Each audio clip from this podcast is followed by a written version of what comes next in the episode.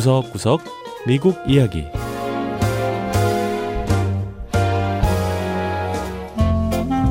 미국 곳곳의 다양한 모습과 진솔한 미국인의 이야기를 전해드리는 구석구석 미국 이야기 장량입니다.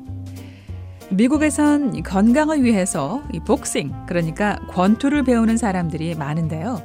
단순히 건강을 유지하기 위해서가 아니라 질병과 싸우기 위해서 권투 장갑을 낀 사람들도 있습니다.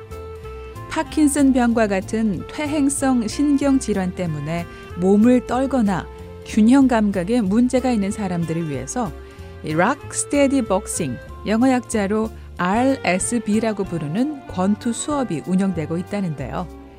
지난 2006년 시작된 이후 미국 국내외 500여 곳에서 이 특별한 권투 수업이 진행되고 있다고 합니다. 첫 번째 이야기. 파킨슨병과 싸우는 권투 수업. Rock Steady Boxing.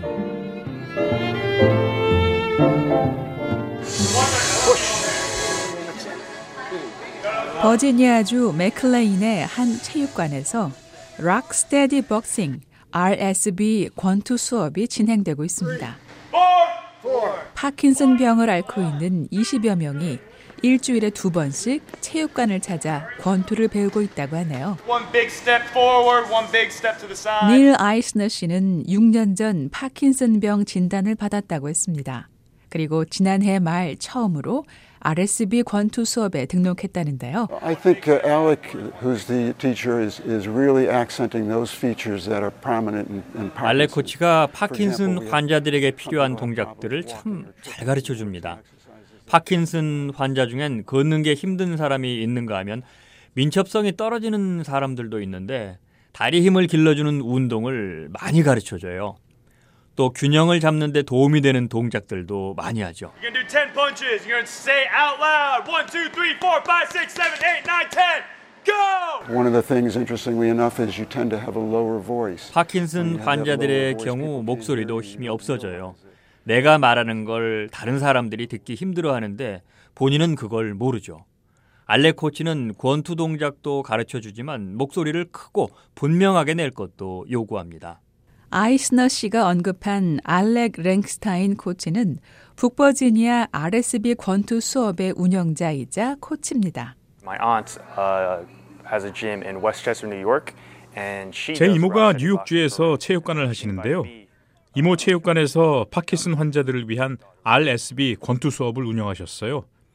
하루는 이모가 저를 부르셔서 RSB 프로그램이 어떤지 한번 보라고 하시더라고요.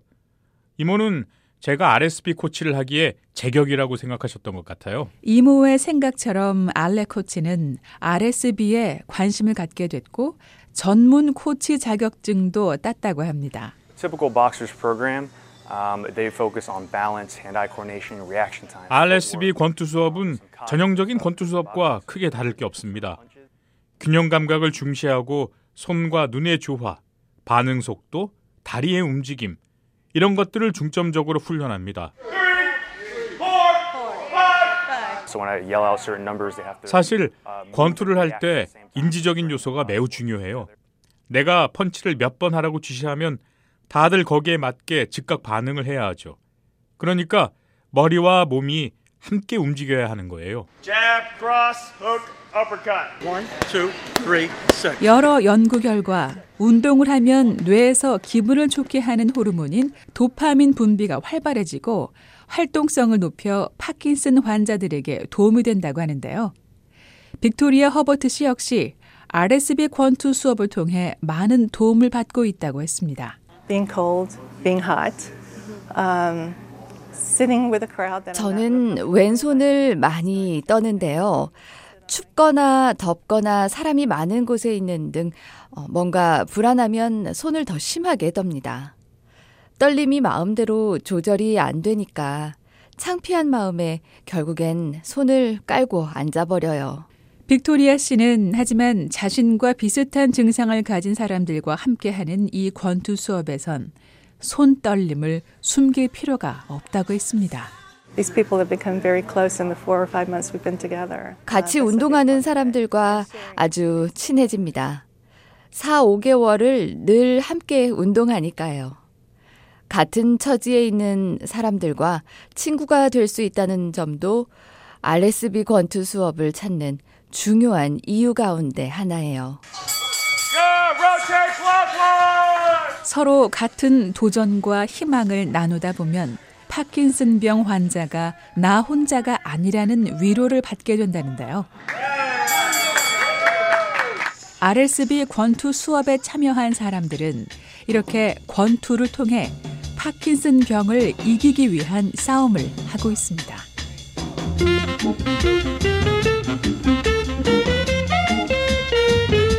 두 번째 이야기. 나비를 통해 자연을 배우는 나비 정원. 최근 들어 미국의 많은 초등학교가 학교에 텃밭을 만들고 있습니다. 아이들이 직접 채소나 식물을 길러보면서 자연에 대해 배우게 하기 위해서죠. 버지니아 워런톤에 있는 PB 스미스 초등학교에도 몇 년 전 새로운 텃밭과 함께 생태 연구 클럽이 생겼다는데요. 학생들은 이곳에서 나비의 일생에 대해 배우고 있다고 합니다. Come on out.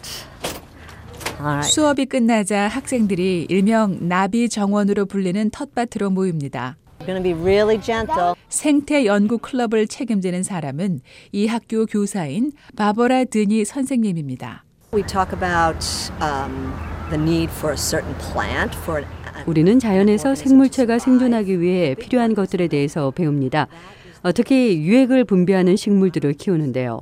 나비들, 특히 이 제왕나비의 애벌레들은 박주가리과에 속하는 유액 분비 식물을 먹고 살죠. 학생들은 박주가릿과 식물을 키우며 나비의 탄생 과정을 배우는데요.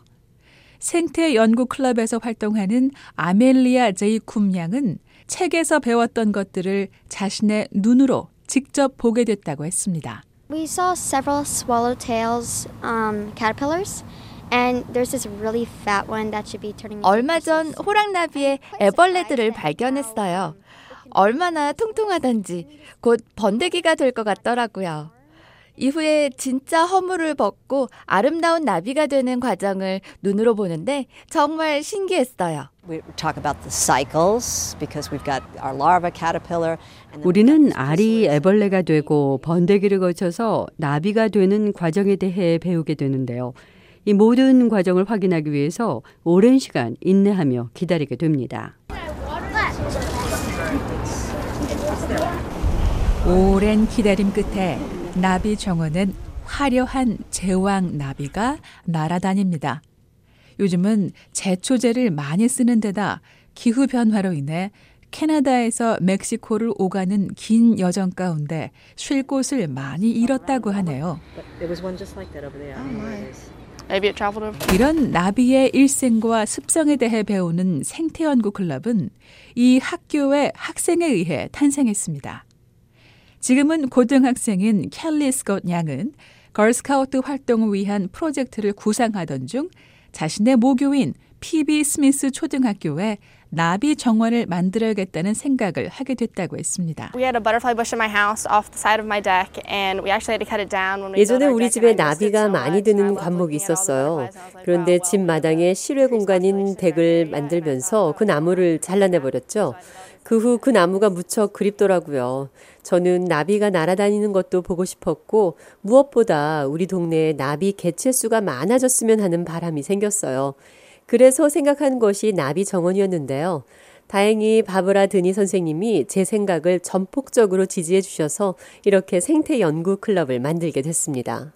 학교 측은 켈리 양의 이런 아이디어로 학교에 아름다운 나비 정원이 생긴 것도 좋은 일이지만 켈리 양이 후배들에게 좋은 본보기가 됐다는 점에서 학생들에게 긍정적인 면이 많다고 했습니다.